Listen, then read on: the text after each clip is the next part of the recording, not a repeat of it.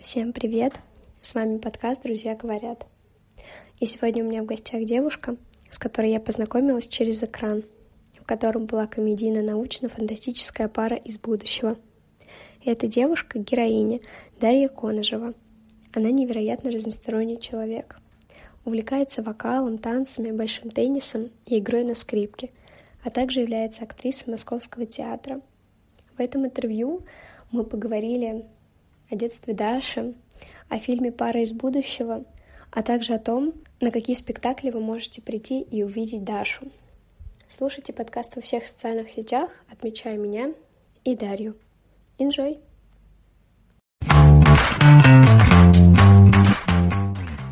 Даша, привет! Привет. Расскажи, пожалуйста, кто ты? Я актриса. Закончила ГИТИС, э, режиссерский факультет мастерской Олега Ильича Кудряшова почти три года назад. А можешь рассказать немножечко о своем детстве? Потому что у тебя в биографии, знаешь, так все коротко описано, и хотелось бы узнать вообще, где ты родилась, чем занималась, в какой семье жила, и вообще как пришла к тому, что поступила в ГИТИС. Я из Подмосковья, из города Дмитров. Это где-то километров 60 Москвы. У меня есть сестра, двойняшка. Вот, э, она вот недавно прилетела из Израиля. Она там заканчивала магистратуру, если я не ошибаюсь. Я очень путаюсь во всех этих э, магистратурах, каких-то названиях, в общем, неважно. Вот, да, и пишет сейчас диплом здесь, и потом собирается в Швейцарию.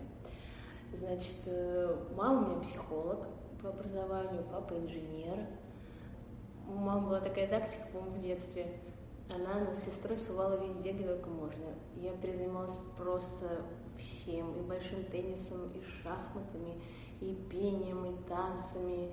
И мы закончили музыкальную школу, я поклала скрипки, она поклала фортепиано. Вот. И я так понимаю, что это момент того, что э, вот вы все увидели, все, все, все разнообразие деятельности, какая вам нравится, такую, такую идите. Вот. И как-то у меня не было вообще, в принципе, никаких вариантов, потому что я очень плохо училась. Э, вся учеба была на моей сестре. Я просто списывала у нее постоянно. Но из-за того, что я, была достаточно обаятельным человеком, и учителя как-то подпадали под мое обаяние, они мне прощали, закрывали глаза, говорили, ладно, ты просто пой, мы поставим тебе оценки. Ты просто танцуй. Вот. Э, в общем, мне, сестре и еще одной нашей подруге, Ане, Э, держалась вся творческая деятельность школы, вот, и нам за это все прощали мне. А сестра у меня хорошо училась, вот. И у меня не было вариантов, потому что я ничего больше не умею, в принципе, вообще в этой жизни. Вот, и мне как бы только это и есть. После девятого класса я поступила в колледж театральный, Московская театральная школа Олега Табакова. Вот. Но там возникли некоторые сложности, потому что я была очень упрямой. В общем, мы там не сошлись с педагогами и с однокурсниками. Меня отчислили и вернулась в 11 класс. Вела себя просто отвратительно. Я не училась, сбегала с уроков, получала двойки, тройки. Мне хотели чистить из школы. Вот. Ну, я сдала ЕГЭ, потому что все-таки, как бы, ну, ЕГЭ это не так сложно, в принципе, сдать. Вот. И поступила в ГИТИС. Краткая биография моя. Ты еще читаешь стихотворения и записываешь видеопробы. Очень редко я записываю. На самом деле я бы записывала больше стихотворений. Просто у меня есть такая черта, я немножко не уверена, что это вообще кому-то надо, кроме меня. Типа, зачем это делать? Вот. А, ну, а видеопробы просто это как бы одна из сторон моей деятельности, потому что особенно на э, самоизоляции это стало очень популярно, потому что никто не мог никуда выехать, ни на какие пробы и режиссеры, там, кастинг-директора присылали типа на дом. Вот. И это была, конечно, тоже удивительная вещь. Я никогда раньше этого не делала, в принципе. Вот, чтобы поставить кадр, нужный свет, чтобы камера не сваливалась, потому что она подперта тысячу и одной книжкой, потому что иначе не будет нормального кадра. Ты звонишь человеку, по зуму он задает тебе вопрос, потому что приехать он к тебе не может. И это просто супер все было очень в новинку и интересно. Вот. Ну, это тоже, мне кажется, классный опыт, потому что все мы что-то получили на самоизоляции, и сейчас постоянно это упоминается. Я сейчас тоже дошла к нам на подкаст, э, просто смотрю на мир, смотрю, сколько людей, сколько возможностей я сейчас могу сделать вот в эту минуту, потому что жизнь просто до и после разделилась. Да. Для меня это действительно что-то новое, но когда я вспоминаю, блин, как же мы сидели дома, мы не могли никуда выйти, никого увидеть, просто кроме там родных, там, да, каких-то домашних животных, еще что-то. А сейчас есть столько возможностей, поэтому я думаю, что пробую все-таки теперь вживую, да? Да, да. Ну, кстати, на самом деле, а, кому-то полюбились самопробы. То есть кто-то до сих пор просит, типа, записать самопробы. Потому что это, в принципе, удобно. Ну, то есть э, ты как бы по видео э, просто сразу понимаешь, что это человек, ну, то есть его не надо вызывать. Ты, как бы, первый этап ты проходишь не лично, а как бы по камере. Как бы, конечно, хотелось бы знакомиться с человеком лично сразу же. Вот, но сейчас, да, есть такая тема. Вот. Поступление сейчас до сих пор в театральный через Zoom. Ну, мне рассказывали, в прошлом году понятно, там сейчас тоже первый тур, ну, прослушивание, значит, какая-то организуется комната в интернете, несколько человек, там, может, десятка, это, и они вот так подряд, ну, не запускают, и потом они уходят, и они прослушиваются через экран. Слушай, достаточно интересно. Зато мне кажется, когда так смотришь по видео, сразу видишь, как человек будет, э, в принципе, в кадре, да, например, там какого-то кино. Ну, это если в кино, а если в театре, не, не знаю, я бы вот была, Но это бы, конечно, против, угу. потому что ну, и в кино, и в театре это же энергетика, через экран не всегда ее видно, энергетику человека. Да, я согласна. Вот. Давай вернемся немножечко к стихотворениям. Мне Давай. очень интересно спросить у тебя, как рождается то самое стихотворение, которое ты хочешь прочесть на камеру? Потому что я слушала в IGTV, в Инстаграме, и вот прям, знаешь, очень цепляет. А вот как? Как рождается вообще идея записать, например, вот то самое стихотворение? А, ну, вот если говорить про Когана, то там была целая история. Я занимаюсь в одной школе актерским мастерством с ребятами. Ну, не я одна, там есть еще актер из, из театра, в котором я работаю, мастерской Петра Фоменко, Олег Любимов, вот, и мы с ним вместе и ведем студию, вот, и когда мы ушли на самоизоляцию, в общем, так получилось, что дети очень хотели сделать спектакль на, ну, про военную тему. И мы понимали, что собрать их будет очень сложно, даже невозможно. То есть ни отрывки, ни пьесы мы делать не можем. И мы нашли письма, воспоминания и поэтов вот, вот той эпохи военной. И оказалось, что мы так много не знаем, потому что есть невероятное количество прекрасных поэтов, которые просто погибли. Они просто не смогли стать большим, вот. И среди них был такой поэт Павел Коган. И я когда прочитала его стихи, я поняла, что он безумно прекрасен. Он очень поэтичный, очень красивый, очень живой. Э, поняла, что меня этот поэт цепляет, может быть, даже больше, чем детей. Вот. И я читала, читала, читала. Вот. И потом поняла, вот, что мне безумно нравится там это стихотворение про грозу. И я решила записать. Потом мы решили вообще снять целый фильм по его стихам. Но у нас не очень-то получилось, но просто возникло имя, возникли его стихи, и я ну, из них выбрала те самые, которые максимально меня задевают.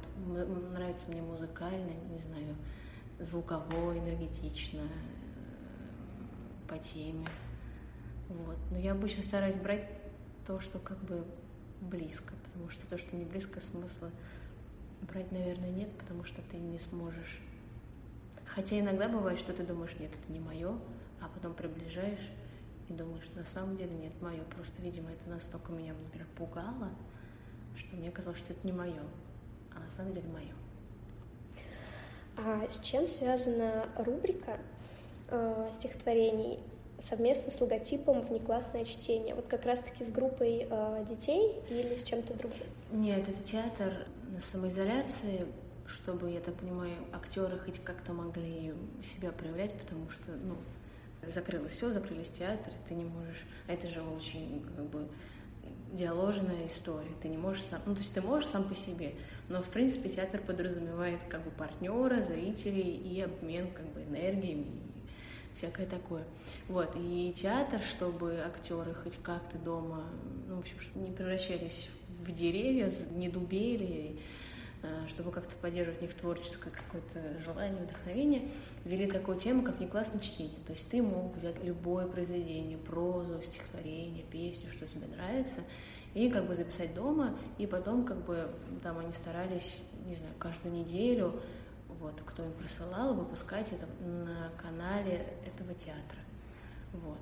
Поэтому это не была как бы не моя личная идея, а как бы нам ее вкинули, вот, и я поняла, что да, почему бы нет, потому что на самом деле стихи это потрясающе, ну, хорошие стихи, они как бы в них уже, в том, как они написаны, половина есть. Тебе надо просто услышать это и как бы, ну, понять, там все написано в ритме, в который заложил поэт, в, в строчках, в переносе слов, в, не знаю, в прерывании во время как бы строчки, точка там, и следующая строчка пошла, в знаках, во всем.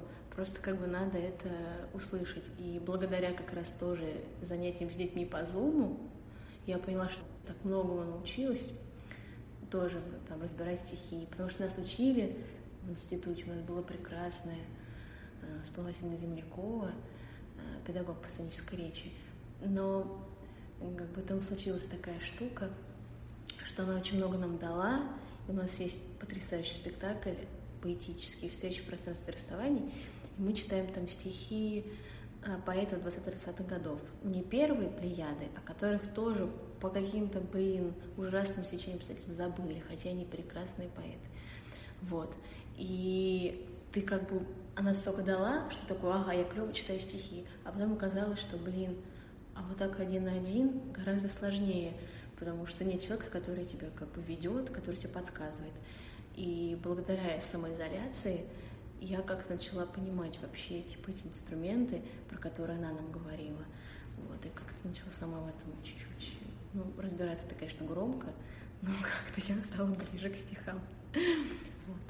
А ты всегда увлекалась литературой? Просто ты так рассказываешь про стихи очень эмоционально.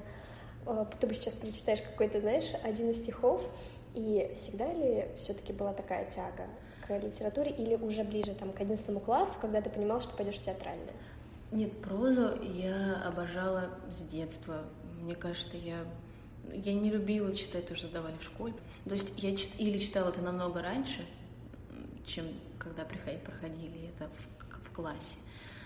И просто я, я перечитала, не знаю, лет, наверное, в 12-13 вот Тургенева, потом был Набоков, был Достоевский, как бы мне просто нравилось, я не гуляла практически, я просто читала книжки, меня невозможно было вытащить на улицу. Мне просто нравилось.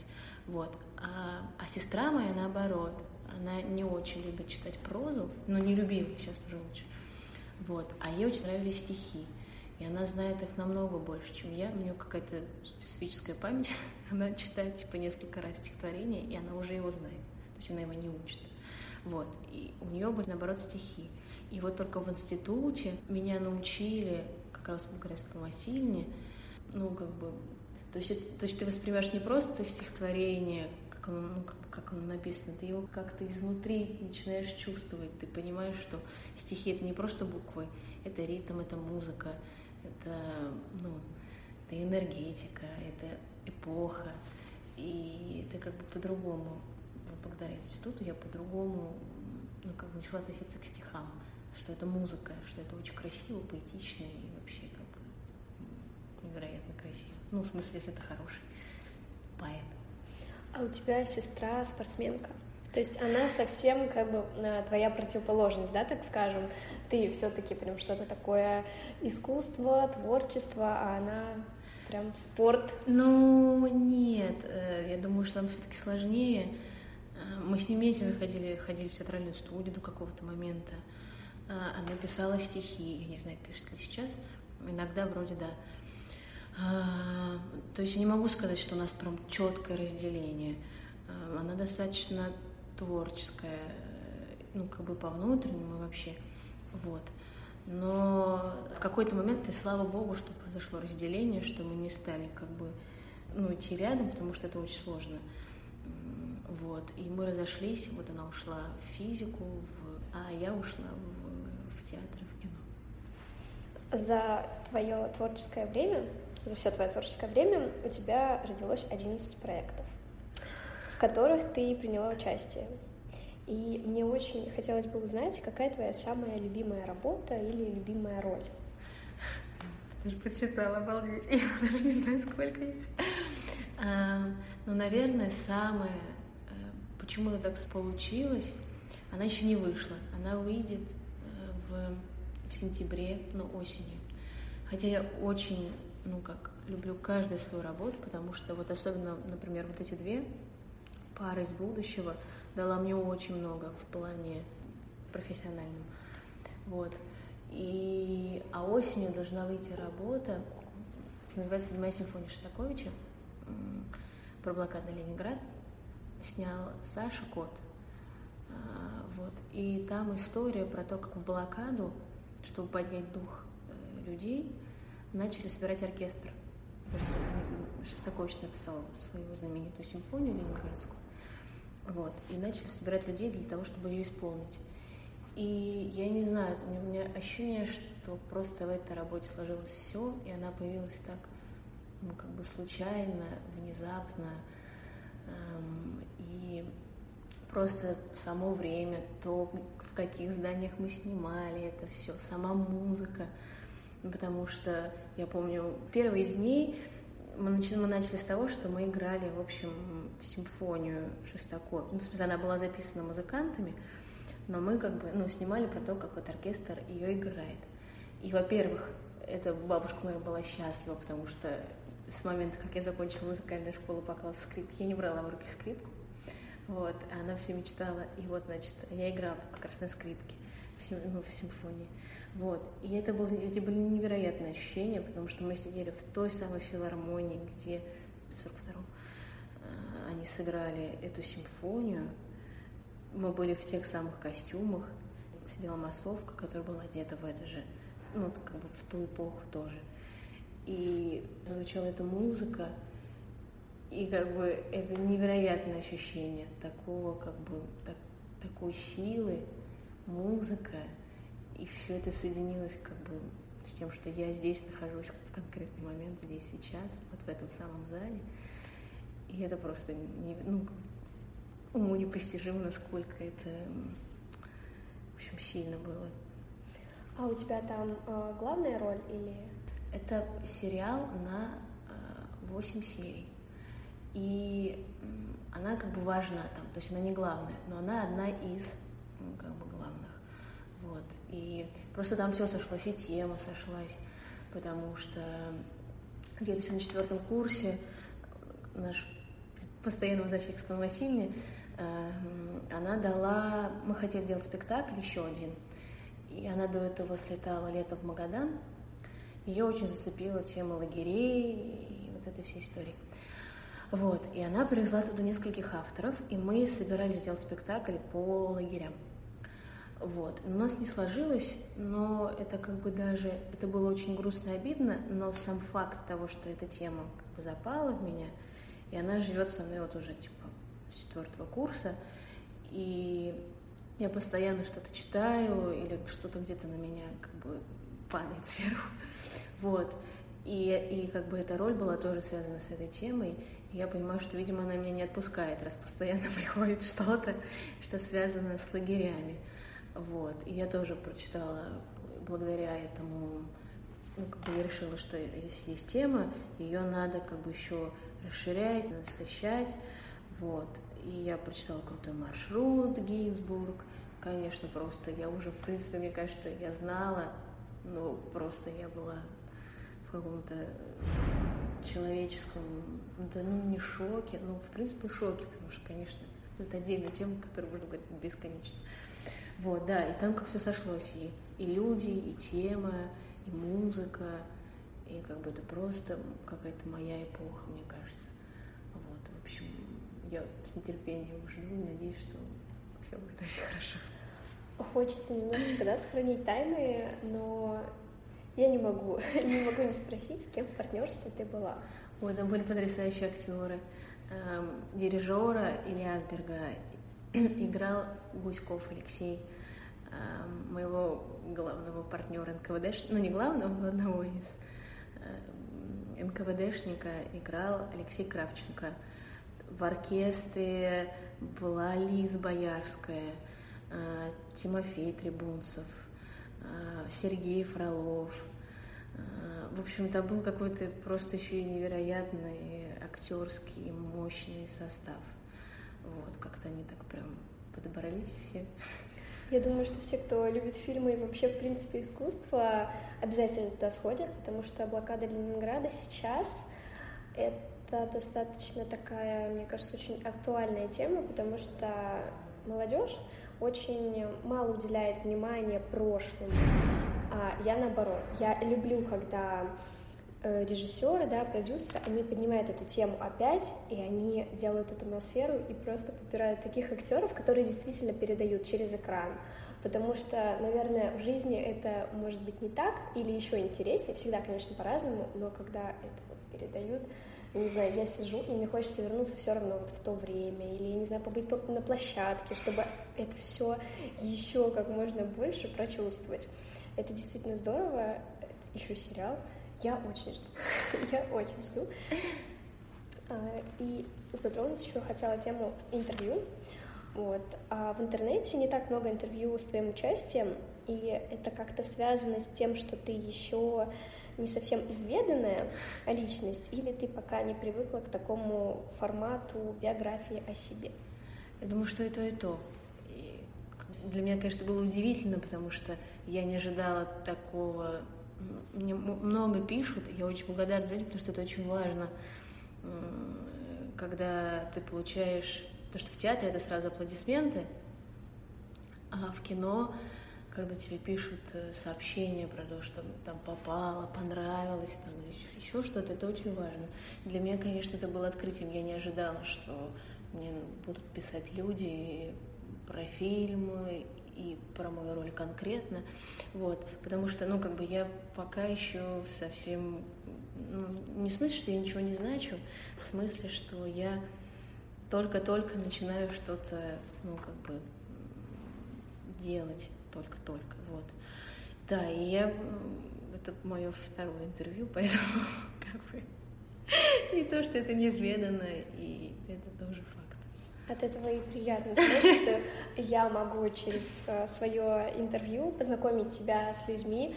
Это очень приятная вещь, когда ты можешь поговорить с человеком и насладиться той атмосферой, которая, которую ты передаешь через кино, потому что ты такая же, как и в кино, в жизни Ура! точно Да, это, это очень приятно, и я думаю, что те, кто прослушивает, те, кто тебя знает, они точно будут в восторге. Я уверена, после того, как ты все это рассказываешь, как ты это преподаешь, немножечко о тебе больше мы узнаем. Ты сказала про театр, про аплодисменты, и сцены с твоим участием до сих пор идут. Потому что, вот, к примеру, э, у тебя постановка есть для детей «Алиса в зазеркалье» и «Трагедия Король Лир». Угу. Возможно ли сейчас еще посмотреть эти сцены? А, в Алисе меня ввели на момент, пока там одна актриса ушла в декрет, и я ее просто заменяла. Вот. А Король Лир идет, да, и я люблю этот спектакль, и это прекрасная, невероятная мощь пьеса. Вот. И да, он идет, в, ну, вот как, как, как репертуарный спектакль ну, в любом театре. А у тебя вообще много свободного времени? Или больше все-таки, знаешь, ты сама любишь а, уходить в работу, потому что ты с таким удовольствием про это все рассказываешь, это, это классно. Это действительно классно, когда человек любит работу, а, и, наверное, это для тебя даже не, не про работу, а просто про твое хобби, которое уже ну, перетекает в работу, вот, так же, как и твое увлечение, твое хобби. Это одно и то же, да. Вообще вся моя жизнь — это одно и то же. А, да, я к сожалению, что меня, меня это сейчас очень... Ну, наверное, как бы такие этапы, они как бы логичные, и это все как бы так и должно быть, но сейчас я, ну, умираю, это, конечно, громкое слово, но мне очень сложно, потому что у меня много свободного времени, и мне сложно, потому что я привыкла работать, и у меня ощущение, что если я не работаю, то как бы я черствею, закостеваю, и я деградирую, и вообще как бы все плохо. Вот, и надо просто, у меня еще был такой мастер, прекрасный, мой любимый, Олег Львович Кудряшов. Вот, да, и он постоянно как бы нас мутузил за то, что если мы, не дай бог, не дай бог, в эту секунду ничего не делаем, все, вы лентяи, вы не развиваетесь, вы типа дебилы, ничего не делаете.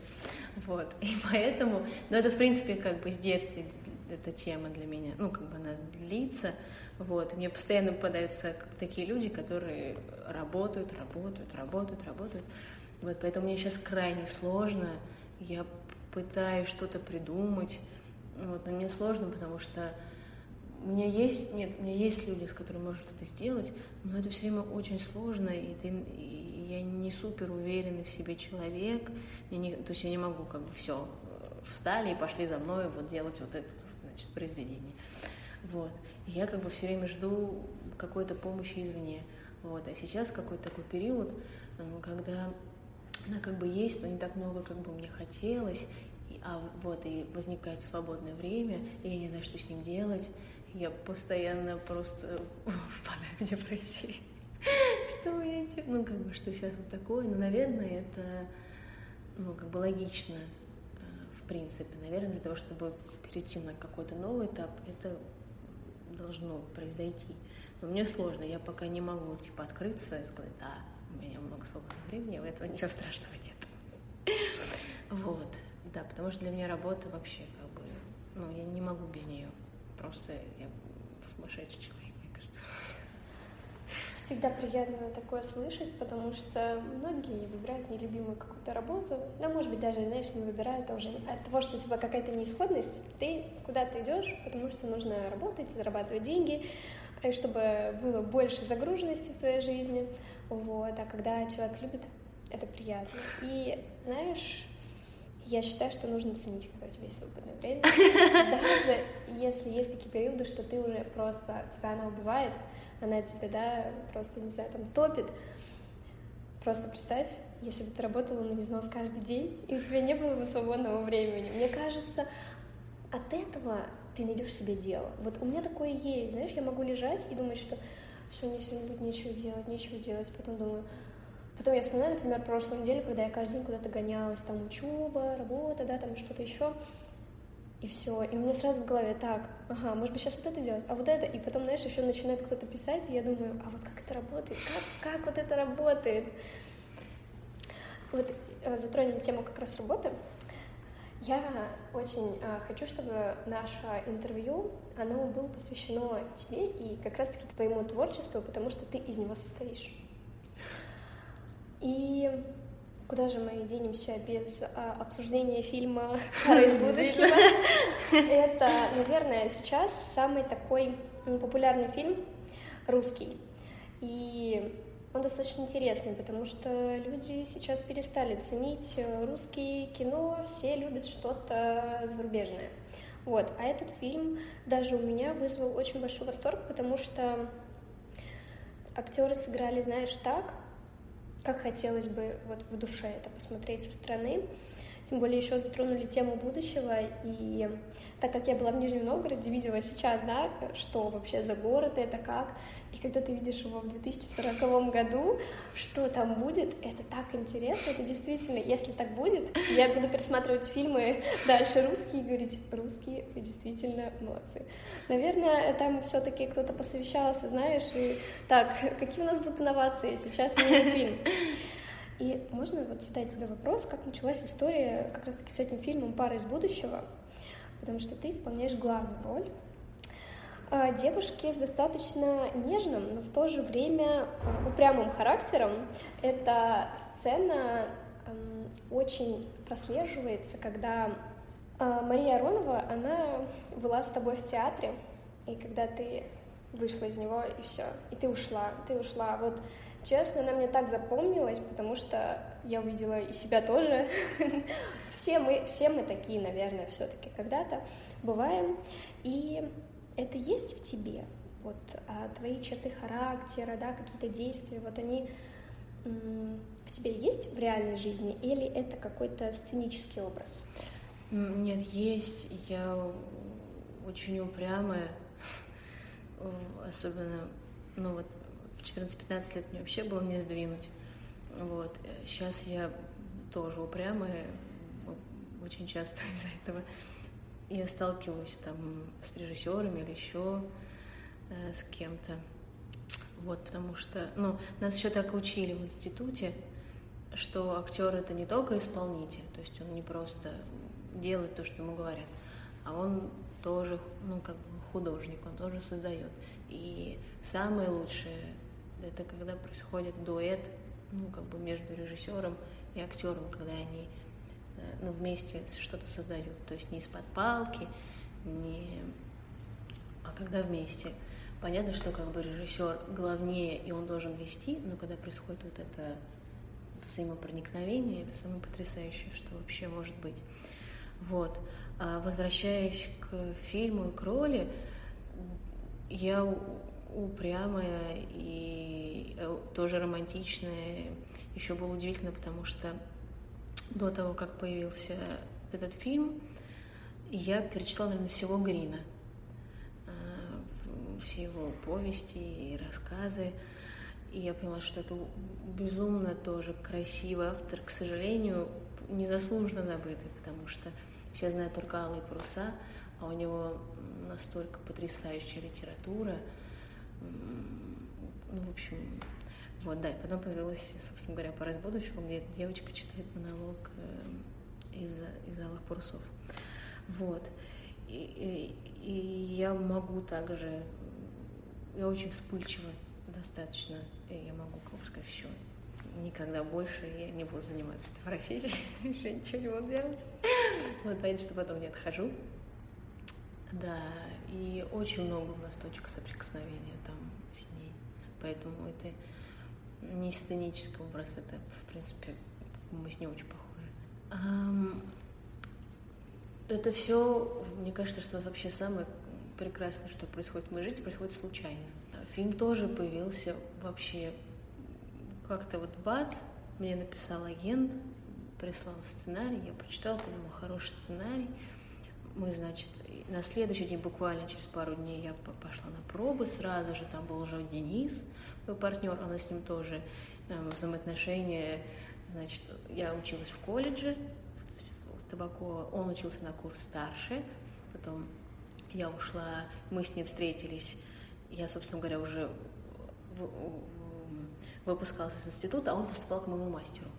Поэтому у нас так, такие пересекающиеся, ну, как мы очень часто встречаемся, и вот потом я увидела его, мы пришли к Леше, и как-то все так пошло само, мы прочитали, Леше очень нравилось, мы сделали пробы, и он как-то сразу спросил, Э, что у нас летом. В общем, было понятно, что, видимо, э, уже мы будем.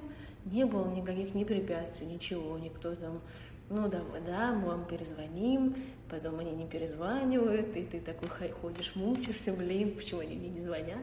Все как-то так само собой, бац-бац, настолько легко и просто произошло.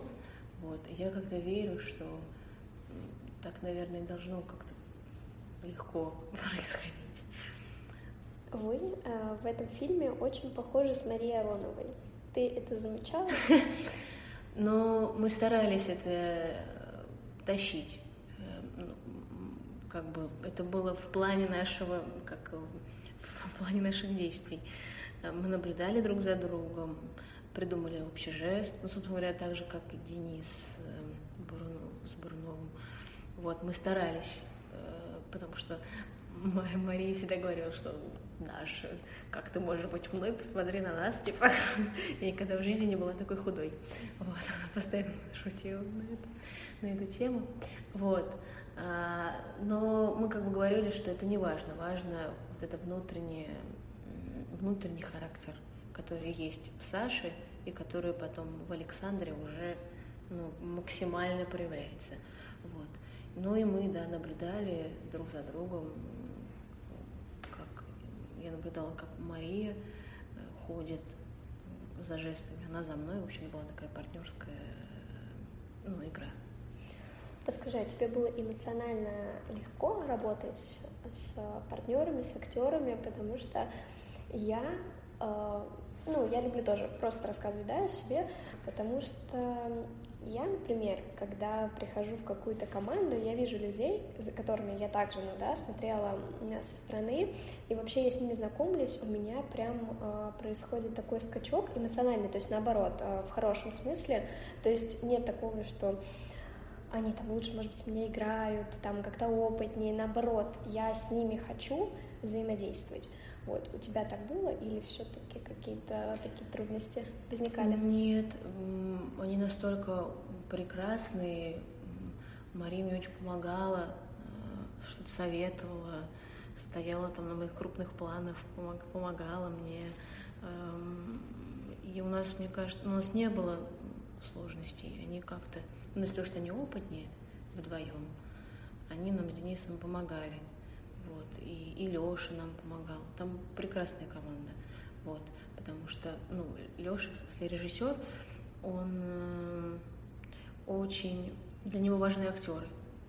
И это, наверное, одно практически из самых важных вещей, потому что эм, как бы сейчас очень часто бывает так, что актеров чем-то прикрывают, спецэффектами, не знаю, там еще чем-то. Вот. А он идет за тобой, за твоей природой, помогает, эм, может там не получается, у нас был, там была одна сцена, которая не получалась у меня, ну, было сложно.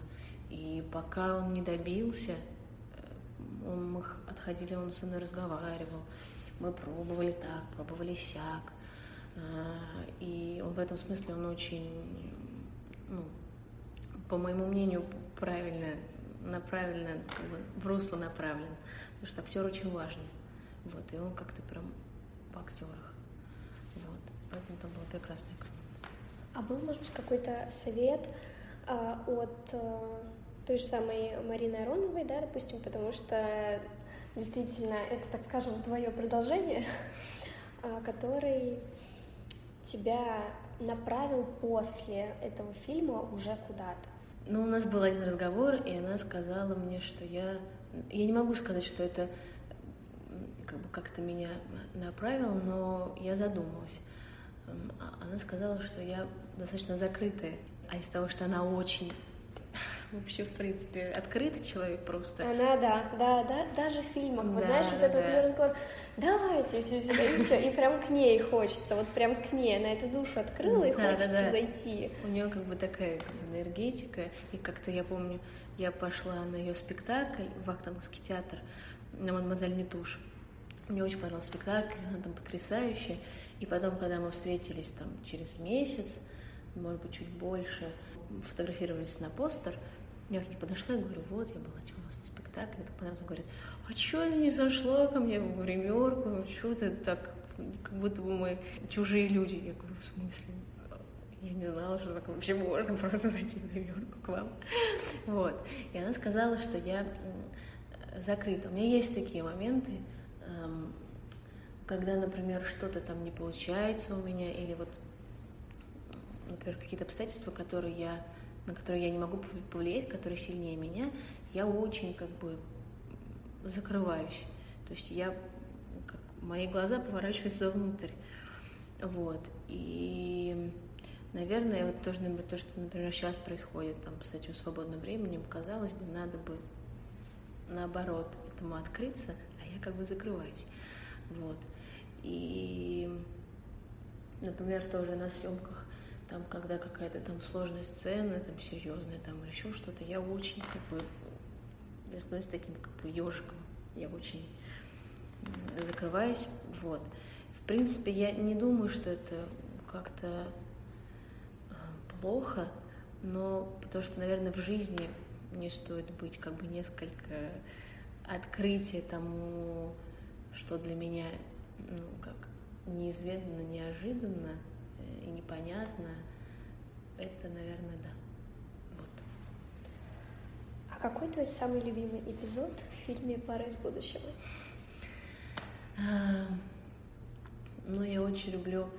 Ну, мне, естественно, нравится этот момент, когда Аронова и Бурунов, когда вот они там под водой, когда он ее, значит, э, отпускает, чтобы она выплыла, и потом этот кадр, как они лежат на осенних листьях, это еще там отсылка к фильму, к другому, вот, и это как-то очень, ну, трогательно. Вот, ну и я еще люблю сцену в театре, когда монолог Косоль. Это просто, просто хороший текст, так красиво там снято все. Вот.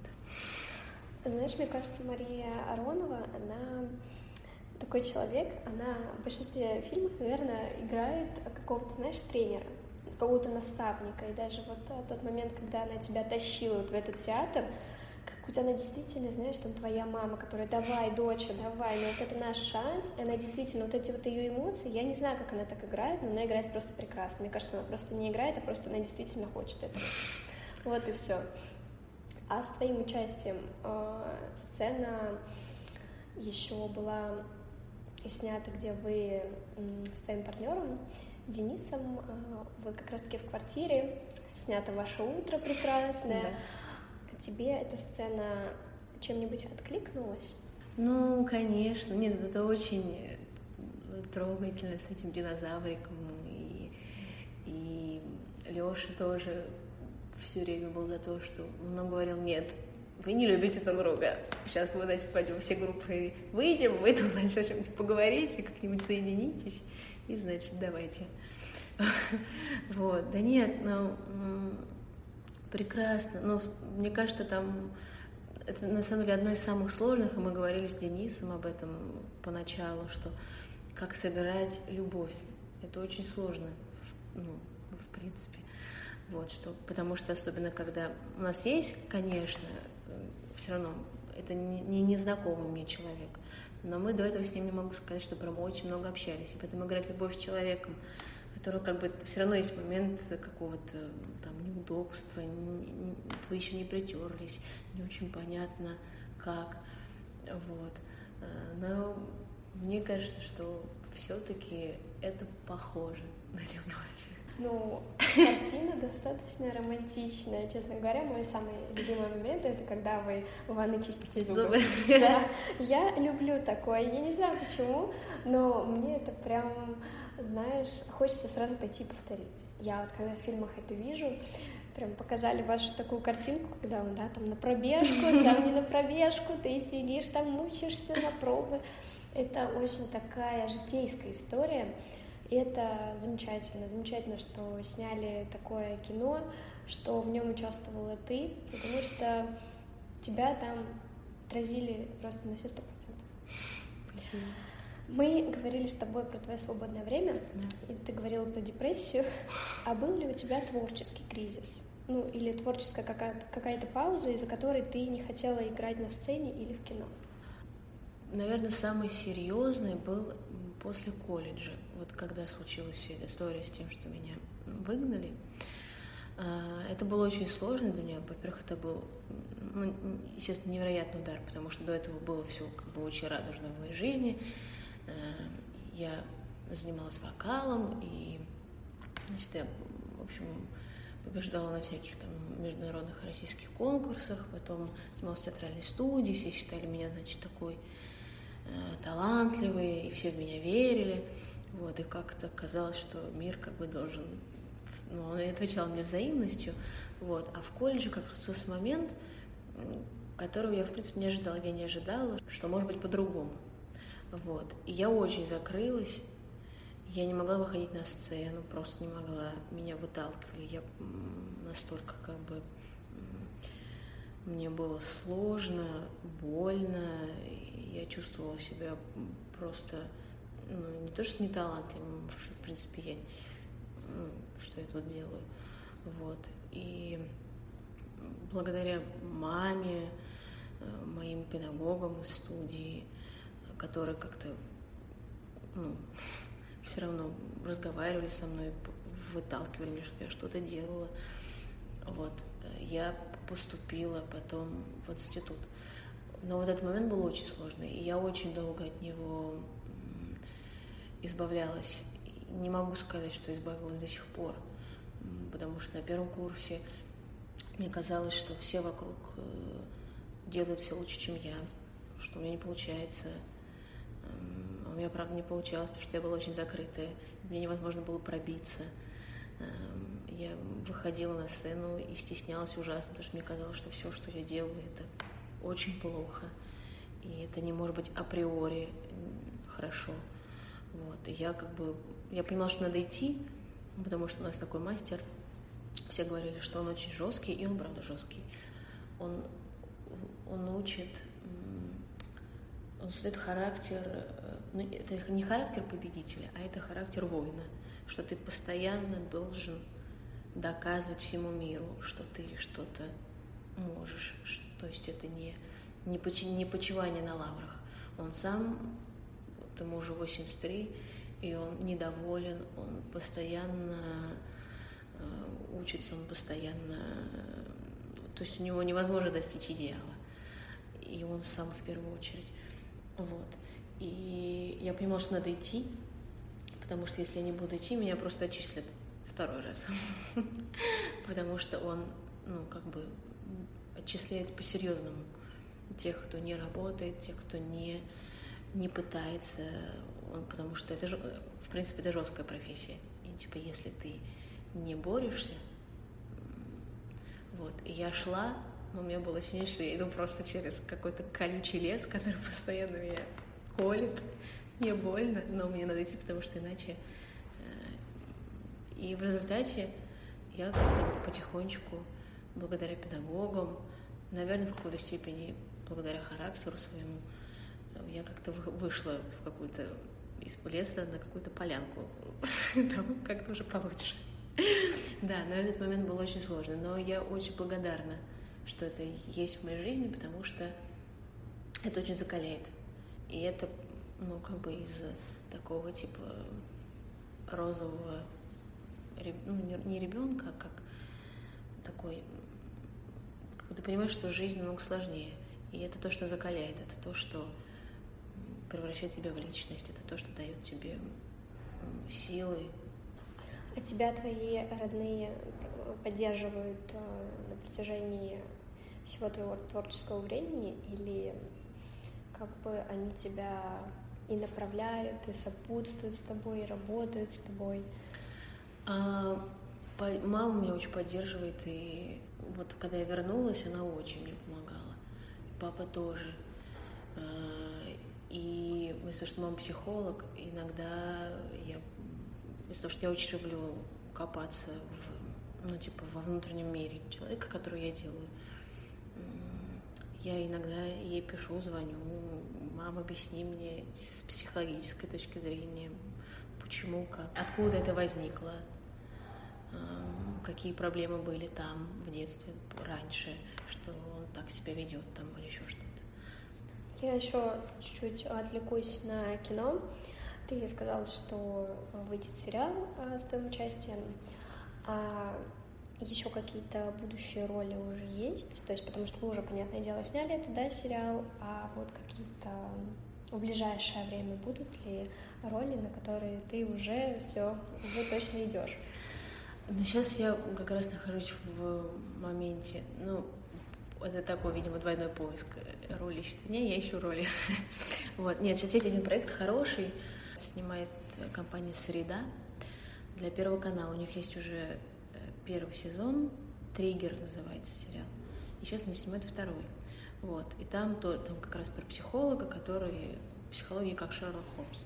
И он действует жесткими методами. Вот. И я там персонаж на одну серию. То есть в каждой серии он раскрывает чью-то проблему. Вот. И мне нравится, мне нравится и партнеры, и, и эта роль мне нравится, она интересная, это то, что я еще не делала. Вот. И, в общем, вот это точно есть, все остальное пока в, в моменте э, поиска или неопределенности, ну, как бы в моменте проб только. Э, вот. А ты на роли всегда соглашаешься или все-таки чувствуешь внутри себя, то есть хочешь, нравится тебе, да, и ты пойдешь? Или были такие моменты, когда тебе, да, прислал сценарий, ты нет, не мое, я себя не вижу. Ну, бывает, да, иногда просто что-то, что я по каким-то причинам пока не могу сделать, ну, то есть э, по внутренним каким-то. Да, я стараюсь как бы доверять тому, что я чувствую, и не идти совсем в то, что мне кажется по каким-то э, там, хотя я очень часто потом думаю и начинаю сомневаться, ну, может быть, я обкрадываю себя, может быть, наоборот, стоило попробовать, и, ну, может быть, это дало бы мне что-то большее, и, может быть, я просто не знаю еще об этом, но это бы мне дало, вот, но иногда, да, иногда бывает, я как бы отказ не потому, что там мне просто не потому, что мне не нравится там роль там или еще что-то, а потому что мне кажется, что это не мое. А как ты себя видишь со стороны, как герой любого фильма? У меня есть мечта, э, может быть, когда-нибудь она исполнится. Я бы, конечно бы, хотела бы сыграть и быть в жизни эм, как Жанна Дарк. Это моя мечта. Я бы очень хотела бы сыграть что-то приближенное или прям ее. Вот. Это сейчас мой какой-то ну, это не, не типа прям конкретный образ, но мне бы хотелось вот быть в жизни чем-то на нее похожей. Наверное, по своему ощущению. Понятно, что у нее есть сомнения были и все, но вот в этом желании сделать свое дело, несмотря на то, что там многие в нее не верили и говорили, да, она девочка. Вот, да, вот в этой какой-то ее мощи и силе, она мне в этом ну, это прекрасный образ для вдохновения, я считаю, да, потому что я, я тоже люблю жанр, серьезно. Я увлекаюсь литературой, и я, я ее люблю, она мне нравится. Я даже не помню, сколько лет я с ней познакомилась, ну, как бы, да, с ее творчеством, но было бы интересно. А можешь посоветовать людям, которые вот сейчас хотят поступить на театральное или, возможно, ну, чуть в будущем, что для этого нужно? Вот как ты думаешь, может быть, из своего опыта или насмотренности, или просто совета? А, во-первых, э, все, кто поступает, должны понимать, что, наверное, так говорят все, и кто-то думает, ну да, это, это легко говорить, когда ты типа уже поступил и учишься. Но надо понимать, что очень много ну, наверное, как вообще во всей этой жизни, и особенно в этой профессии, потому что она настолько субъективна, что как бы это сложно принять. В общем, надо понимать, что когда ты поступаешь, ты должен найти своего мастера. Или мастер должен тебя найти. Потому что очень, ну, я знаю много случаев, когда люди поступали, и они чувствуют, что это, что это не их мастер, и они перепоступали, уходили в другие институты. И если ты не поступаешь, например, в этот год, это не значит, что ты плохой. Это значит, что просто в этом году не набирал тот мастер, который бы тебя увидел и который бы тебя взял. Ну, не знаю, как к папе или к маме попасть. То есть это должно быть какая-то такая как бы человеческая связь, не только творческая, но вот на каком-то таком уровне. Вот. И стараться быть максимально э, ну, таким, какой то есть в жизни. Потому что э, выбирают, ну, я так думаю, что за, за личность, за то, какой ты, за тебя конкретно. Потому что это очень, ну, это профессия личностей. Ты как бы должен, ну, быть собой. Тебя потом научат там, чему-то. Но вот этот момент, что это ты, особенно это всегда трогательно, когда э, я, ну я в принципе тоже через это проходила, я тоже читала такие стихи, особенно когда в колледж поступала, что мне было 14 лет, а я читала там какие-то супер трагичные стихи, и все говорили, да, что тебе 14 лет, прочитай что-нибудь другое. А я э, чувствовала себя как бы такую мощь, что я должна читать трагическое. Вот. И поэтому очень трогательно иногда, когда на поступление приходят девочки, не знаю, там лет 16-17, они начинают прям цвета его, такую прям про ревность, про страсти. И как бы И это очень часто не совпадает, потому что ты видишь молодого человека и ощущение, что он читает это потому, что ему кто-то сказал. Ну, или потому что это...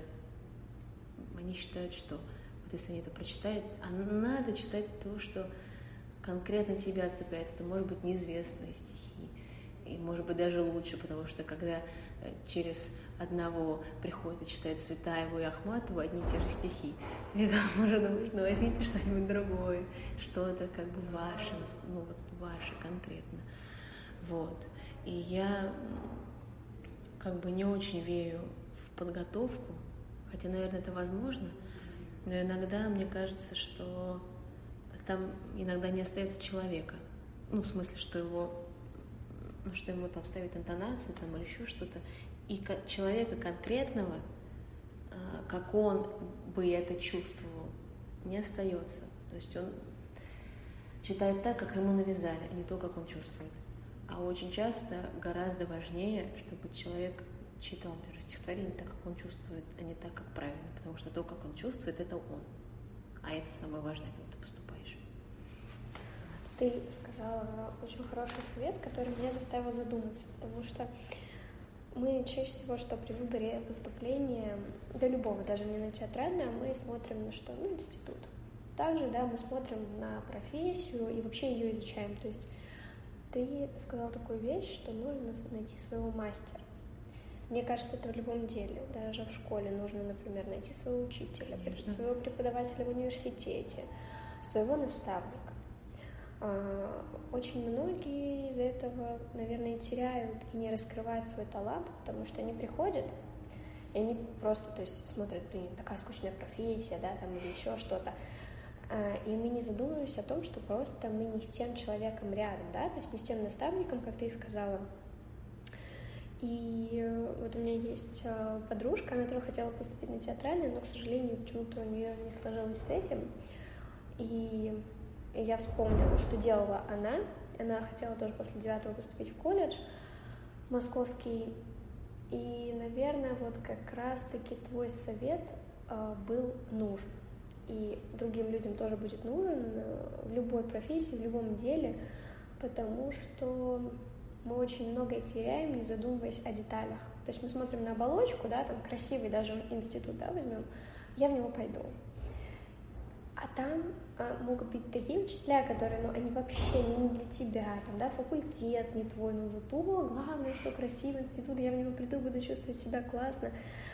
Нет, поэтому твой совет даже мне помог. Вот, честно говоря, а, я спрашиваю людей а, всегда разные вопросы. Мне вот тоже а, пришла девушка ко мне на подкаст, и она спросила, задаю ли я всем один и тот же вопрос, который я задала. Я говорю, нет, абсолютно всем по-разному, потому что мы общаемся с тобой, да, на какую-то там определенную, может быть, тему или еще что-то. Ты совсем другой человек, и я не ошиблась с вопросом, потому что он для всех.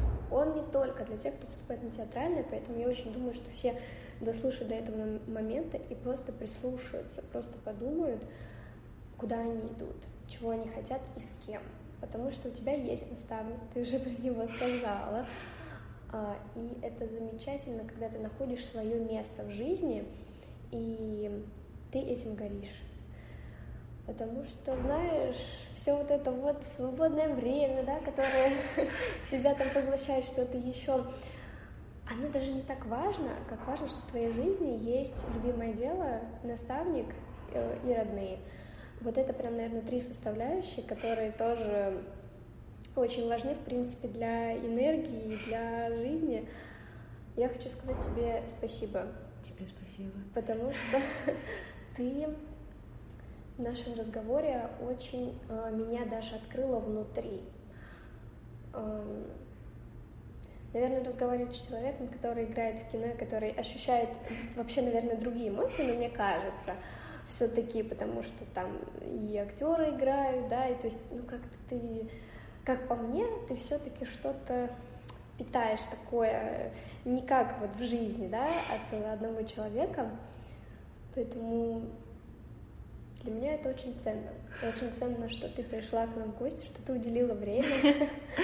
И не важно, что много свободного времени, я еще раз это скажу. Это чудесно. Это чудесно, когда оно есть, когда есть время заняться чем-то еще, также творить, потому что творчество — это точно про тебя. Ты вся состоишь из искусства. Спасибо тебе большое, мне очень приятно, что ты меня позвала.